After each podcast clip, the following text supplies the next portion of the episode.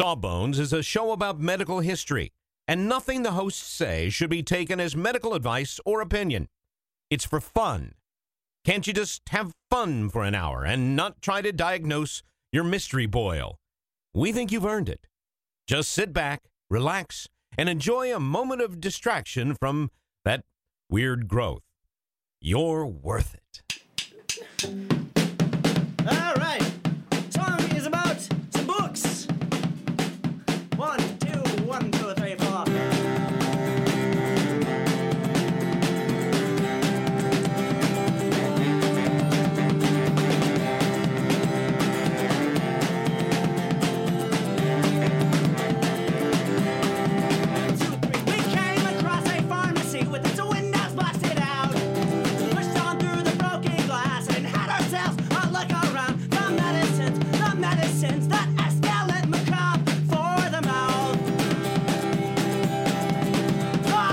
Hello, everybody, and welcome to Sawbones, a marital tour of misguided medicine. I'm your co-host, Justin McElroy. And I'm Sydnee McElroy. Justin, this was a tough one for me this week. What's that, buddy? Well, a lot of what we cover on this We're show- married, by the way. We never mentioned that. Uh, in the intro, we never say like we're we're a married doctors, and we. Well, no, you're not a doctor. And it is called a marital tour of Yeah. misguided medicine. I didn't know So, if I like, need to clarify like we're not we're not like brother and sister or anything. Like we're married, and I'm rounding up on the doctors thing. Is that not That's not how that works. Okay. So Okay. some of us are doctors on the show and some of us aren't. and sorry, Sid, I didn't mean to interrupt you, bud. You can continue now. I'm very sorry. Thank you. Uh, Justin, usually when we go into topics on the show, I have a pretty clear picture of the truth of this, of like what the evidence is, what the science is, mm-hmm. because it's something we're covering something old and it's something that has either been figured out or proven or disproven or whatever by now, right? Or it's something that while it's new, it is pretty clear that it's fake or not or or it's evolving in a direction that's very obvious. Sure. This topic this week really has me scratching my head cuz it's a strange one and I I I am I went into it thinking one thing and now I'm kind of starting to think another. Okay. But I could be wrong. I, This is I've, very stressful. This I've has been been, a very stressful research week for I've me. been seeing a lot of this conflict play Mm-hmm. out in our home, and I'm happy to, that it can now spill over into the listeners' daily lives. I like to know the answer and I'm not I know. sure. I know. Like today, we had to hang a bunch of pictures on the wall. And I said, Sid, I gotta be honest, I have no idea how to do this well. And Sydnee and I, uh, Sydnee then said, Oh, honey, me neither. And then, literal moments after I hung the first picture, Sydnee suddenly got very concrete ideas about how picture hanging, hanging should be conducted vis a vis placement, height, eye lines. Very concrete ideas that apparently were not there moments before. Well, it wasn't until you started doing so bad that Sure. Then you decided to have up- concrete. I, here's what I don't understand. Maybe we didn't know going in, but once you did the stuff you did and then looked at it, how did you not go, okay, well, not that. Scratch that option out. Let's go to plan B. I said it looks. I said, I think it looks nice, like an art gallery. And Sydnee said that is the opposite of what we want. It, Because the it's way, like a really whack art gallery where the pictures are hung at strange, sort of equal like spacing and sort of the same height, but not quite. It looks like you just like didn't measure, as opposed to like haphazard intentionally. It looks like you didn't measure. That's what I didn't want. so what's the topics? Anyway, uh, thank you to Holly and Elizabeth and Katie and Greg, Andy, Meredith, Mary, Oliver, and Brandon for all suggesting auto brewery syndrome. Have you heard of this? I mean, is this the part where I lie and pretend like you haven't been talking about it? Well, it's been in the media. Have you heard about this one, folks? It, had you heard about it before I told you? No, but your dad had, and that's something. But your dad watches a lot of oddball stuff. He keeps track of like This- weird things in the news. You wouldn't have to uh, watch oddball stuff to find this. It, this is this is infiltrated the what do, what do people like to use the MSM Yes, the, mainstream media. the lamestream media in my book. Oh, is that what you call them? That's where I'm at. I I- see. I don't. I love the mainstream media. Love the media. Love it. Love journalists. Thank you. I'm on the pro side. But I used to be a journalist. I know. I married a well, no. I You mar- married a guy who worked at Best Buy. But Yes. he became a journalist. Uh, I prefer games editorialist. I really was more about bringing my own fun, funky uh, take to things than I was like real hard news. You know. I uh so there've been a ton of articles in various news outlets on the internet. I think this has made some like news stories on TV and in newspapers and stuff because it's a really interesting idea. Um, and it, it's all based on an article that was published this past summer. And this is not the first case of this ever or the first article that was ever published on this. It just seems to be the first one that has kind of captured the attention of the public. So this past summer, uh, the BMJ Open Gastroenterology Journal. So that's a it's an online open access journal. So this has captured a ton of media attention. It was a case report and a literature review that tells the story of a 46 year old pretty healthy guy who started having issues. He traces it back to a finger injury in 2011. He had some sort of wound on his finger and some sort of complicated injury that required a course of an antibiotic called cephalexin, or you may have heard the brand name Keflex. Okay. Um, so he took the whole course of the antibiotics, and after he completed it, he started having these strange episodes, and he described them as kind of a brain fog. And you'll you'll hear that term throughout this this diagnosis and this syndrome. And I always I always think that I always get nervous when I hear the term brain fog because you you find it attached to a lot of other diagnoses that are more questionable. Things like chronic Lyme, you'll hear brain fog tied to a lot. I prefer to go with having a senior moment. That's what I go with. I, brain fog is more like I just feel uh, my the way people tend to describe it is like I can't you know like you feel fuzzy. I would think about it like the times in my life where I've taken cold medicine. I feel like that if I had the mental capacity and state I do now, if I just woke up one morning in my like late teens or early 20s with this mental state, I would think that I suddenly have brain fog. I can feel my cognitive abilities like dwindling as I as I age into decrepitude. Having small children creates permanent brain fog. Eh, hey, Well, you ain't far, I, you I'm hoping far it off. actually is temporary. I'm hoping it will wear off once they sleep sleep. Yeah. like normal Yeah. humans. Uh, anyway, he started having those symptoms first. It progressed until he was having some actual like mood changes, like depressive symptoms, and um, labil- like his mood was very labile. Some personality changes, even. Um, and he finally sought care for this in 2014. So this went on for quite a while before he went and saw a doctor and discussed these issues. And the physician he saw felt it was largely a psychiatric issue and so treated him with some antidepressant and anti-anxiety medications for what appeared to be some sort of depressive or anxiety or, or both kind of kind of diagnosis. Uh, this didn't really help and everything kind of culminates in this story in an early morning arrest for a dui so he's pulled over he appears intoxicated. He refuses a breathalyzer. He's sent to the emergency room, and his blood alcohol level is found to be 200 in the ER. Yikes. So it seems pretty straightforward at this point, right? You find a lot of times if uh, you can find substance use disorders and uh, things like depression or other mood disorders or other other psychiatric diagnoses can be comorbidities. They can run together. You might find a slightly higher rate of one with the other, or vice versa. Especially when one is being um, is not being managed. The medications were not working for his symptoms. Uh huh. So on the surface, it seems pretty straightforward.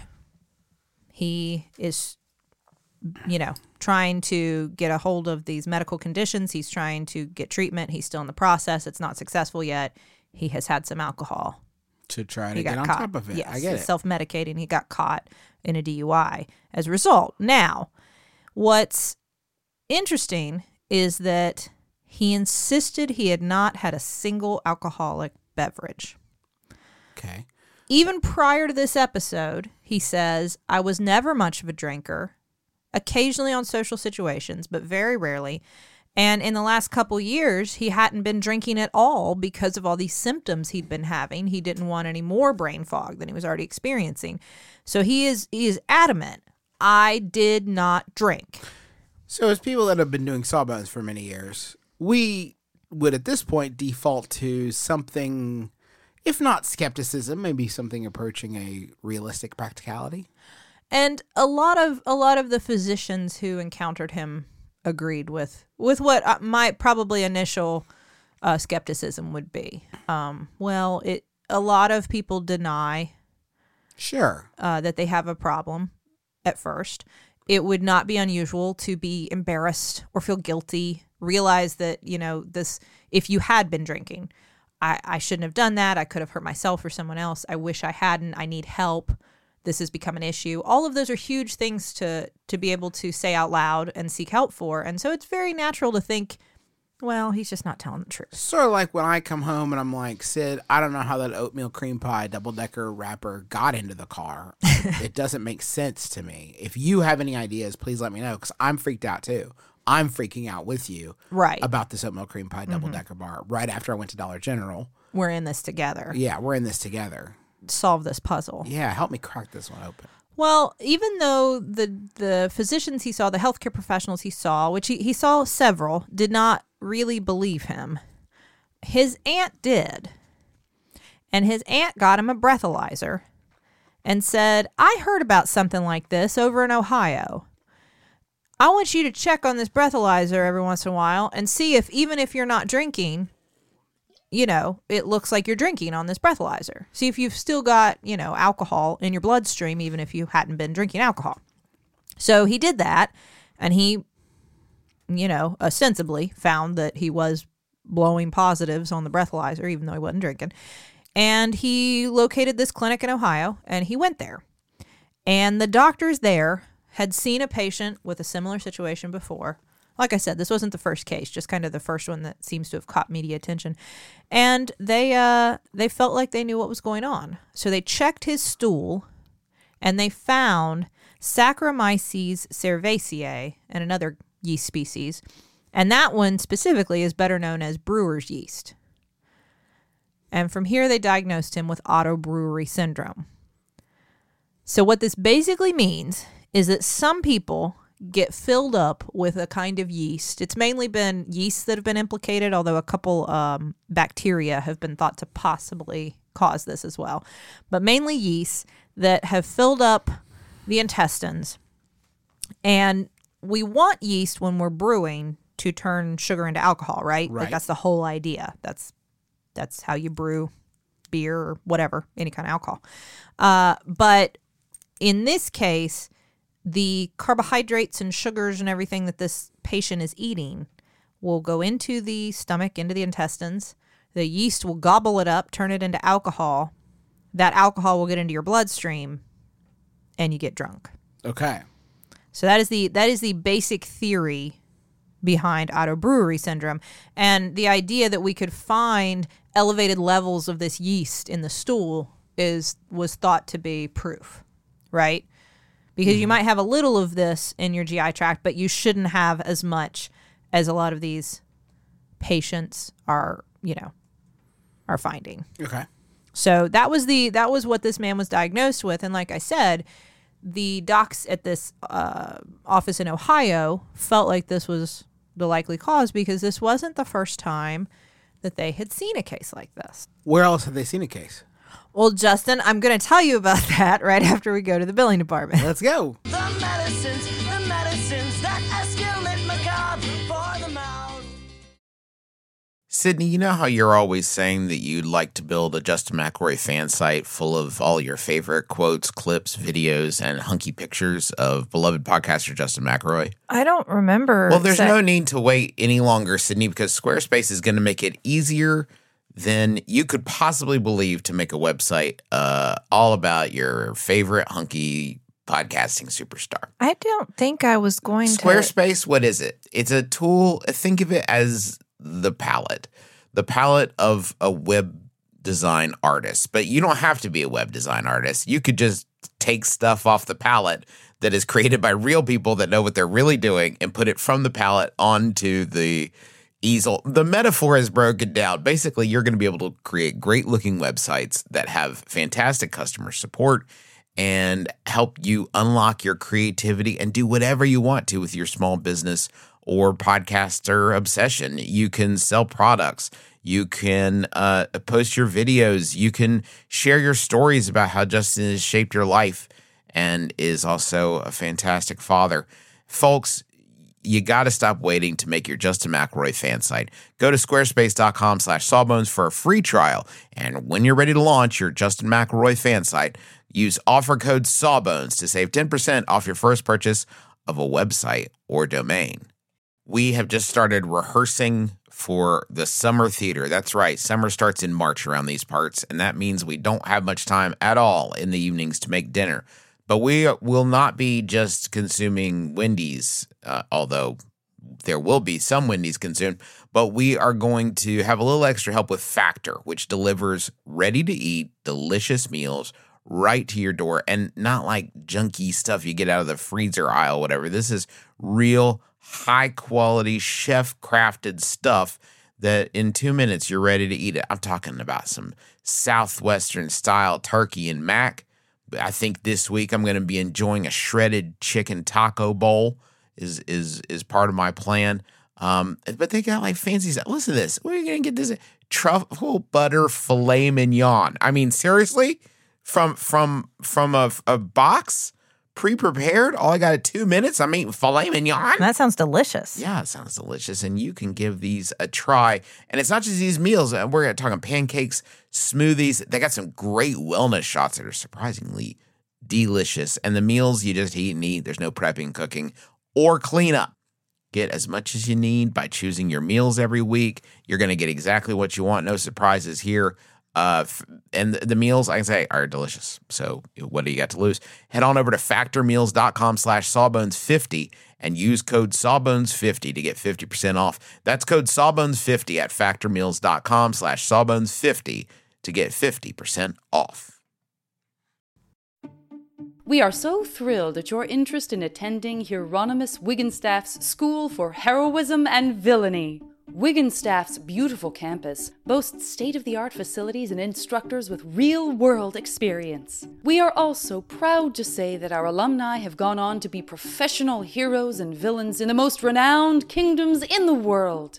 But of course, you are not applying to the main school, are you? You're applying for our sidekick and henchperson annex. You will still benefit from the school's amazing campus, and you'll have a lifetime of steady employment. Of course, there's no guarantee how long that lifetime will be. Join the McElroys as they return to Dungeons and Dragons with the Adventure Zone Graduation every other Thursday on Maximum Fun or wherever podcasts are found. So, sister, you were going to tell me about some other cases of auto brewer. I have a real hard time with this one. I do too, actually. In all honesty, bre- brewery. You've been crushing it though. I got to do more exercises before I record. Uh, like the vocal ones. Sure, the you one- know, the actors do. Sure. So this is a rel- Rubber baby buggy this is a relatively new diagnosis in the sawbone scheme of things. Uh, but there have been case reports dating back to the 70s, mainly from Japan.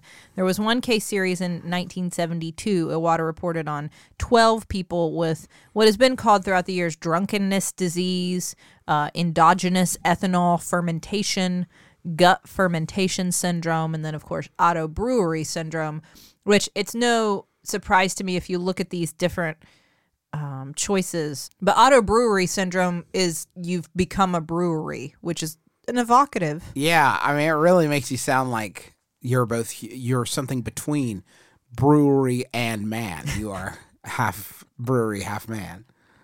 This is the future that the Terminator was warning us about. Right.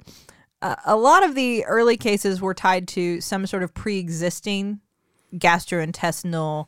They're gonna say Illness. pre-existing beer. Like, yes, that would make sense. A lot of the early cases were people who were drinking and didn't want you to know. No, no, they they were people who already had some sort of um, maybe motility problem in their bowels, or they had, for instance, something called short gut syndrome. So this would happen if some of your intestine had been removed. It, it's it literally what it sounds like. Your gut's too short. Your small intestine is shorter than it should be. So it doesn't have Short gut syndrome. Like, that's see, that's a good name too.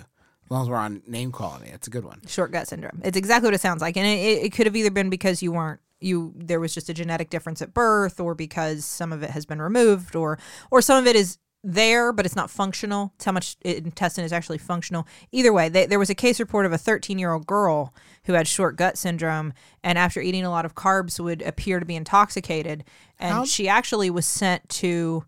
Uh, like a, a detox and rehabilitation center for substance use disorder related to alcohol. Out of curiosity, how short are we talking? So, do you know how long the small intestine is? See, again, you guys start stop asking about this stuff beforehand, because I will tell you with confidence that it's twenty feet. That's right, Justin. I'm so impressed. You, I mean, you did tell me. Yeah. Well, it's an impressive fact. It's impressive that I retained it Uh, and I listened. That's impressive. and you, a lot of that, I don't want to say it's redundant because, I mean, it's good that you have all that, but you can get by until you have about 6.6 feet or less. And that's when things start getting kind of dicey. Okay. But it's best, if possible, to keep as much small intestine as you can. Sure, I'm ho- I'm holding on to all of it. Uh, there were also cases where people with things like Crohn's disease or other inflammatory bowel diseases Okay. uh, could also have these have the, this autobrewery syndrome because the idea was that if you have inflammation in your intestines, there are places where you can form strictures like tightening due to like scarred tissue and damaged tissue and that kind of thing. Strictures can form, uh, and you can also have sort of partial blockages where stuff can't get through for a little bit and then it can Okay. and that can result in like pooling of like fecal material. Oh, so basically, things aren't going through the the old gully works as as quickly or efficiently as they should. And as stuff sits there, It turns into beer. Yes, that is the thought because a bunch of yeast will grow. Um, and these are Not, also not beer, right? Alcohol. alcohol. is yeah, really what we're just talking we're talking about alcohol, ethanol production. Uh, in, in addition, in some of these other conditions we're talking about, you may, as a result, have to take more courses of antibiotics in your life than the average person without one of those conditions would have to. Um, and there has been a lot of thought that these are tied to people who have taken courses of antibiotics, especially multiple courses, because we've said this on the show before. When you take an antibiotic, it's going to kill bacteria. It doesn't know to just focus on your sinuses or your ear or that foot wound you have or whatever, right? Like it's just killing bacteria. And in that process, it can kill some good bacteria that you have in your gut that you need to help you digest stuff. The other reason that you have that good bacteria is that it it helps keep things like yeast at bay. It outcompetes the yeast. If you wipe out the yeast is is catchy. You you should like that trademark that. outcompete the yeast. If if uh, you have too much, if you have antibiotics that wipe out too much of that good bacteria, the yeast can just flourish, right? Like it's a yeast party because the bacteria is not there to keep it at bay. And then it's thought that can also lead to this because the yeast grow and then they ferment and then you got alcohol and then you seem drunk but you never drank. Auto brewery syndrome. There have been uh, scattered cases throughout the years since then, throughout the 70s when this was first kind of recognized. Um, and some of these people do have one of these underlying diagnoses. Other people appear to be totally healthy before being diagnosed with this. Sometimes you can trace it to like the, the patient we mentioned in the beginning with like a course of antibiotics that was thought to maybe possibly Do trigger it. Yeah. Um, other times you can't. Uh, they're all different in terms of like their age and what their you know health status is and what they do and where they live, with the exception of they appear drunk, they have an el- elevated blood alcohol level, they deny ever drinking. That it's weird, but that variety of things. Well, let's okay. Let's keep going. Let's let's finish th- this because I want to talk to you generally about this. Uh, but go, keep going on the specifics for for the moment, if we can. Uh, so there's some characteristics that can put you at risk. Um, some things that I already mentioned, um, but they did find some specific like people who have Autobrewery syndrome documented. Generally, not all, but generally, they felt they were in poorer overall health prior to this diagnosis, even before these symptoms started. They had more food sensitivities. They tended to drink um, more water, less tea, coffee, dairy, candy, that kind of thing. They cook at home more. They don't eat out as much. They don't have as much starch, and they have a lot of GI problems already. I don't know if these were all things they found put you more likely to maybe be diagnosed with this later. There's been some thought that diabetes or liver disease like cirrhosis could be linked to it. Um, and I, I found some research that was kind of equivocal on that. There was one study that suggested that uh, patients with diabetes naturally produce more endogenous alcohol, more more ethanol than patients without diabetes, but it never rises to a level that it matters. You know what I mean? Like there might be more alcohol in your gut, but it doesn't. It's not enough to make a difference. Is this suggesting that like maybe it does sometimes? Like it it it that maybe for some diabetics it is. Maybe it is. this? That that would be the thought. Although there was another study from 2017 that said there is no correlation between diabetes or glucose, blood glucose level, and blood alcohol level at all. So I think that's still something we're we're trying to figure out. Um, like I said, antibiotics are a common theme. Exposure to antibiotics. Is this something that's like a I don't know the the right terminology, but like a symptom versus a condition, like a symptom of something else happening, or its own thing. Well, I mean these these patients report a lot of other symptoms in addition to like the drunkenness. So I I mean, if the idea is that yeast has overgrown in your intestine, it's going to produce I mean that that is the problem. And this is one symptom of it, but there are a lot of other you know, GI issues and and general wellness issues, general health issues, I should say that that you can suffer from I think in addition to the Okay. intoxication from Makes the alcohol. Um, the there was some thought that there was a genetic component, and that's why we saw so many cases early on in Japan, because that's really where a lot of the first cases were documented, and that was the question: Is this just is it a genetic thing? Um, it's interesting because the thought is that it is and it isn't. Auto brewery syndrome isn't genetic, but your ability to break down alcohol, how fast you can break it down, varies uh, from person to person, and that is genetic. It's like your susceptibility. Well, so there's an enzyme that turns alcohol into something called acetaldehyde, which is toxic. And acetaldehyde, the more it accumulates in your body, you get nauseous, you get flushed, you get, I mean, you just feel terrible. And you have another enzyme that breaks that down further into acetate and then into water and carbon dioxide, and it's harmless. The more you have of that second enzyme, the faster you get through that toxic part. And for most of us, you don't even notice it, right? Right. You drink and you don't feel bad. Um, for some people, if they have less of that enzyme, that toxic metabolite will build up pretty quickly. And after just a drink or so, they can feel really sick, really bad. So the thought was if you're one of those people and your body's making alcohol, you're going to notice a lot faster Okay. than somebody who has more of that enzyme. And I mean, they just feel off. You know, because you wouldn't think if you hadn't been drinking and you just felt kind of foggy and off, you wouldn't assume, oh, I must be drunk because you hadn't been drinking. Right. So it, the thought is maybe we just noticed it in Japan first because the symptoms were a lot more um, pronounced and a lot more uncomfortable Yeah. than for patients elsewhere in the world. I don't know. sense. The diagnosis right now is a lot to do with history, like ask.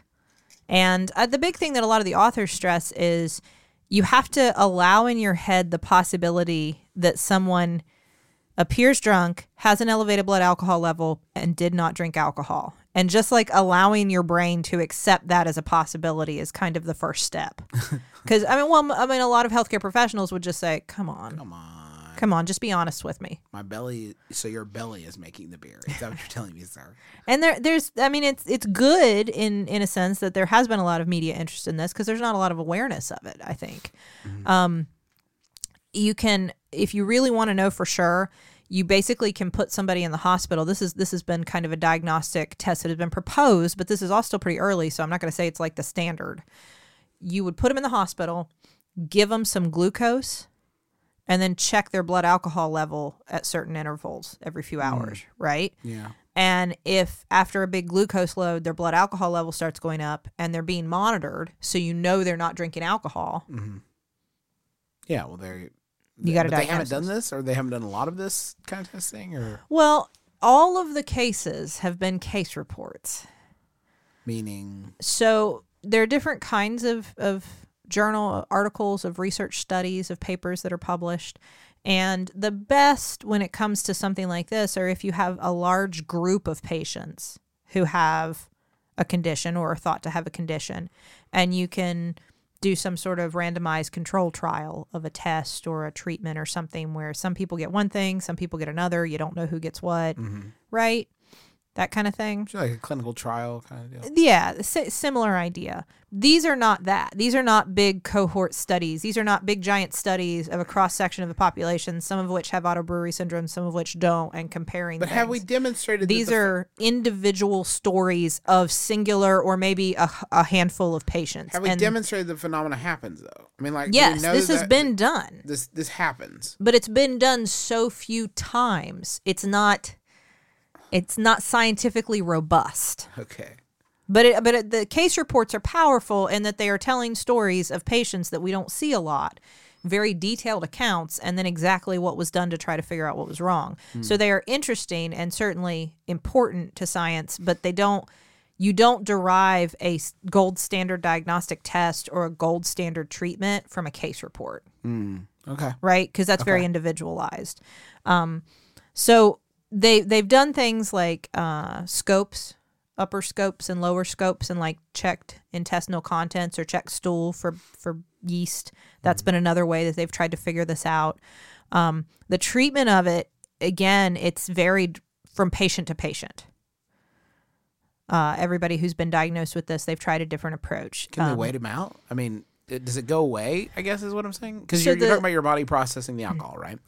If you processed it, like, I mean, wouldn't. Do you know what I'm saying? that like, are you- episode would go away, but the yeast are still in there. And the next time you eat a big carb load, it'll happen again. weird. Okay. So the so the treatments have reflected that. One, antifungals to try to kill the yeast.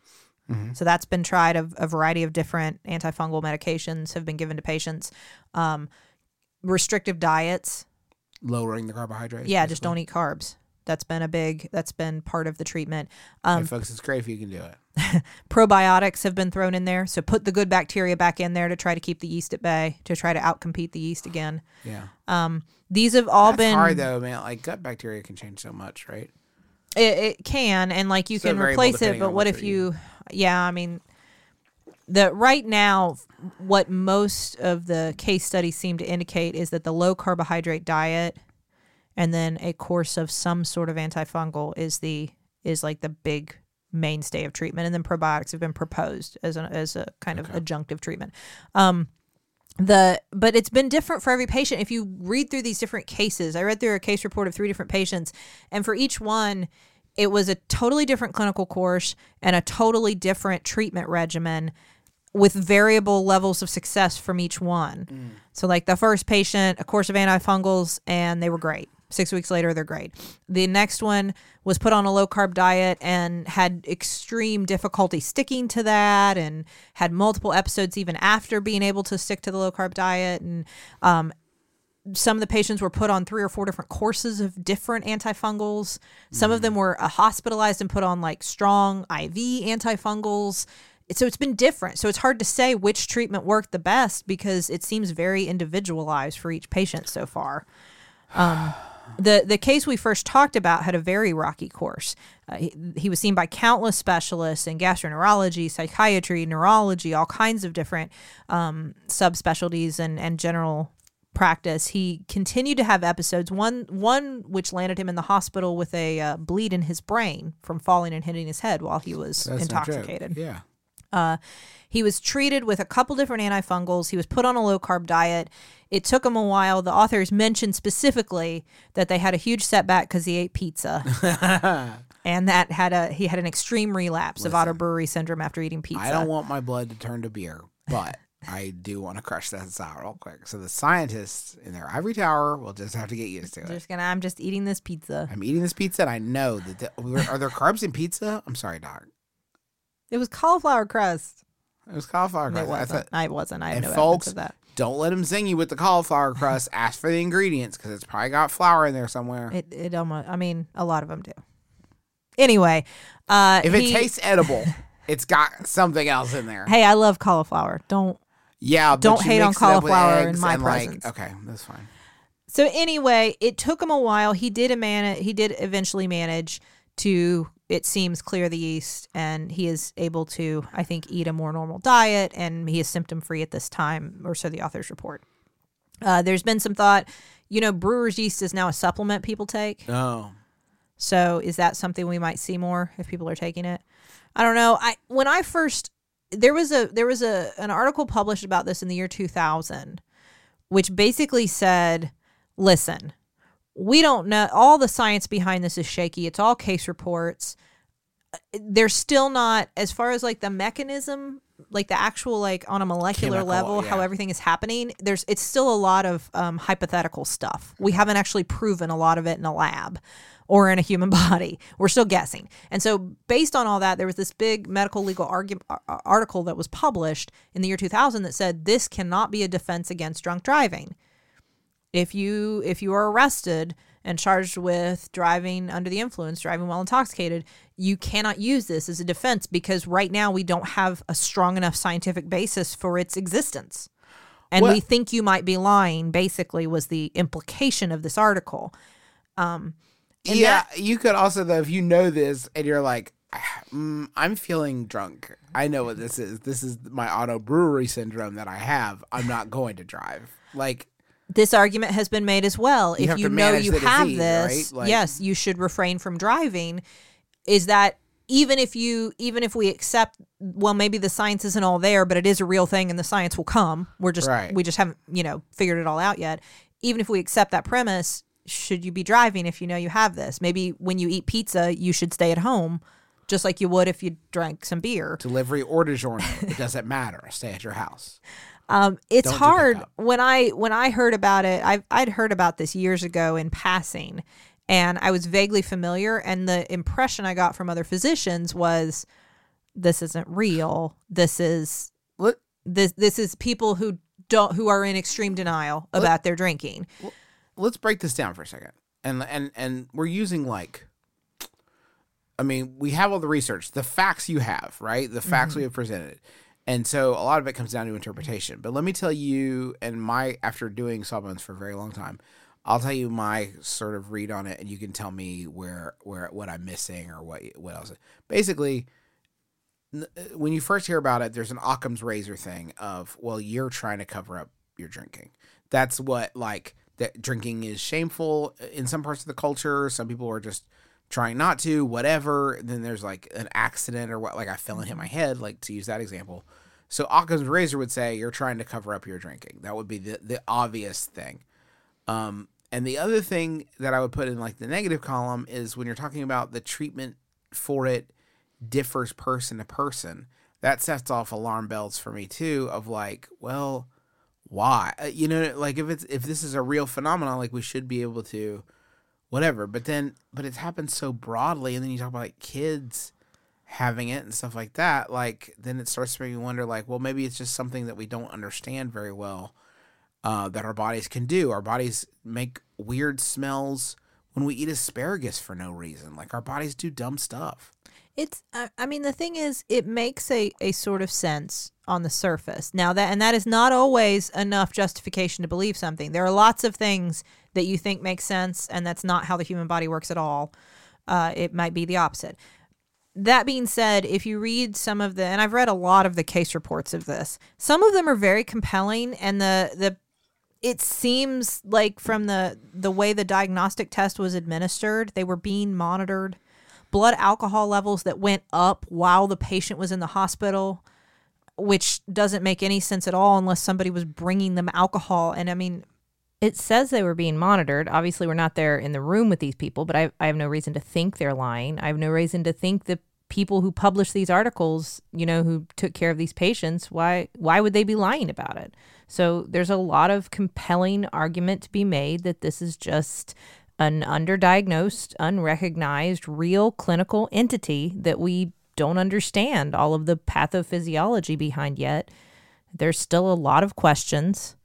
And I think because I, I read some some companion case reports from people who had tried to use this defense to hide that they they were they were in fact drinking. Right. Uh, and I think because of that, and then because of, I have found in some of the articles, it starts to brush up against some uh, pseudoscience and pseudomedicine that is adjacent to this that I find concerning. Um, because I'll, I'll start to read this and I'll think this all makes sense. Yes, and this this must be a real thing that we just haven't learned enough about yet.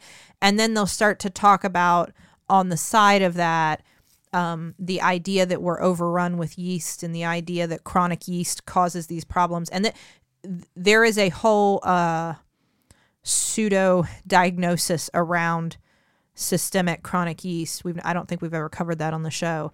Um, that has been used to explain a number of ills and is not in any way evidence based or scientific or accepted by medicine as a whole. Or So- real. Right. So it's hard because I have found that it has brushed up against some of that.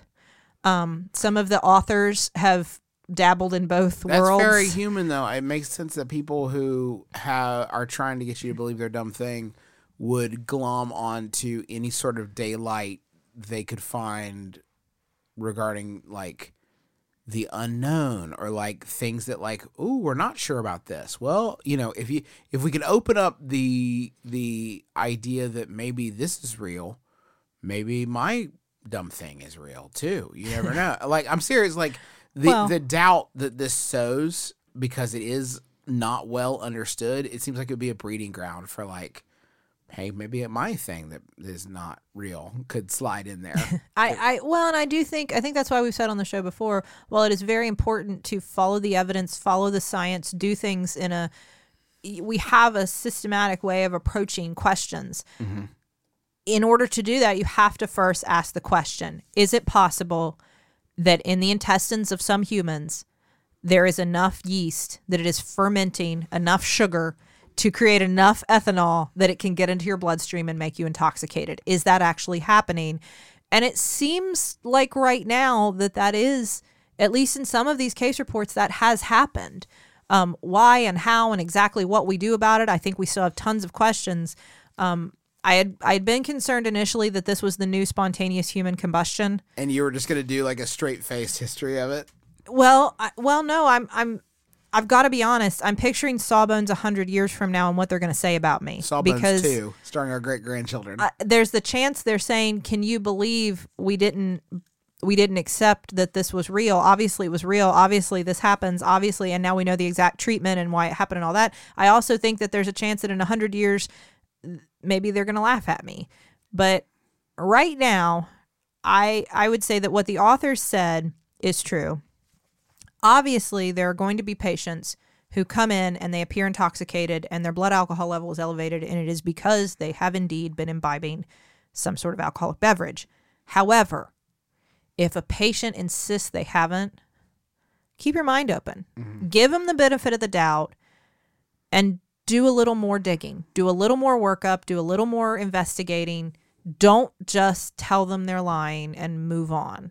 That would be my and and that's a good general rule for medicine. Sure. Assume that your patients are telling you the truth and let them prove you wrong.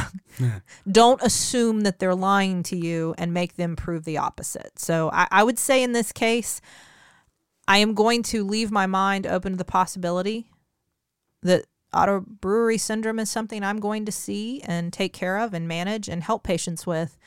And I would rather time prove me wrong. Uh, well, Sydnee, that is not what I sort of expected with this uh, when you went into this topic, but I'm very happy.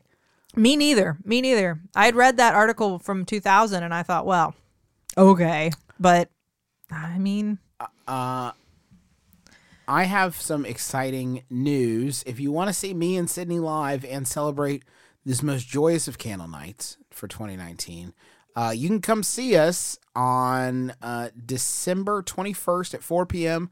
at the Keith Albee Theater in Huntington, West Virginia. Uh, tickets for that show are going to go on sale Friday, November 8th. They are general admission. Friday, November 8th at 12 p.m. Eastern time On your birthday. on my birthday. and Travis's birthday. Uh, all proceeds from that show are going to go to Harmony House, which is uh, uh, uh, it, it provides shelter and resources to people who are experiencing homelessness. a So local organization that is run by really wonderful, heartfelt, caring people and does a great service in our community and and could really use some help. you could also, though, if you would like, uh, celebrate candle nights from afar with our new line of candle nights ornaments. There's a beautiful new Sawbones ornament. Have you seen this one, Sid? It's very festive. Oh, it Isn't is that very nice? festive. I love it. the little snakes, but they've got winter hats on. It's delightful. Uh, but you can uh, head over to uh, McElroymerch.com, M C E L R O Y, merch.com, and you can see that ornament. We've also got a, a special Candle Nights ornament that is benefiting Harmony House on there as well. So uh, you can buy as many of those as your home can hold. Thank you to the taxpayers for the use of our song Medicines as the intro and outro of our program. Thanks to you for listening. Thanks to Max Fun for having us as part of their uh, extended podcasting family. And uh, we're, we're so thrilled that you decided to join us this week. And uh, that is going to do it for us. So until next time, my name is Justin McElroy. I'm Sydnee McRoy. and as always, don't drill a hole in your head.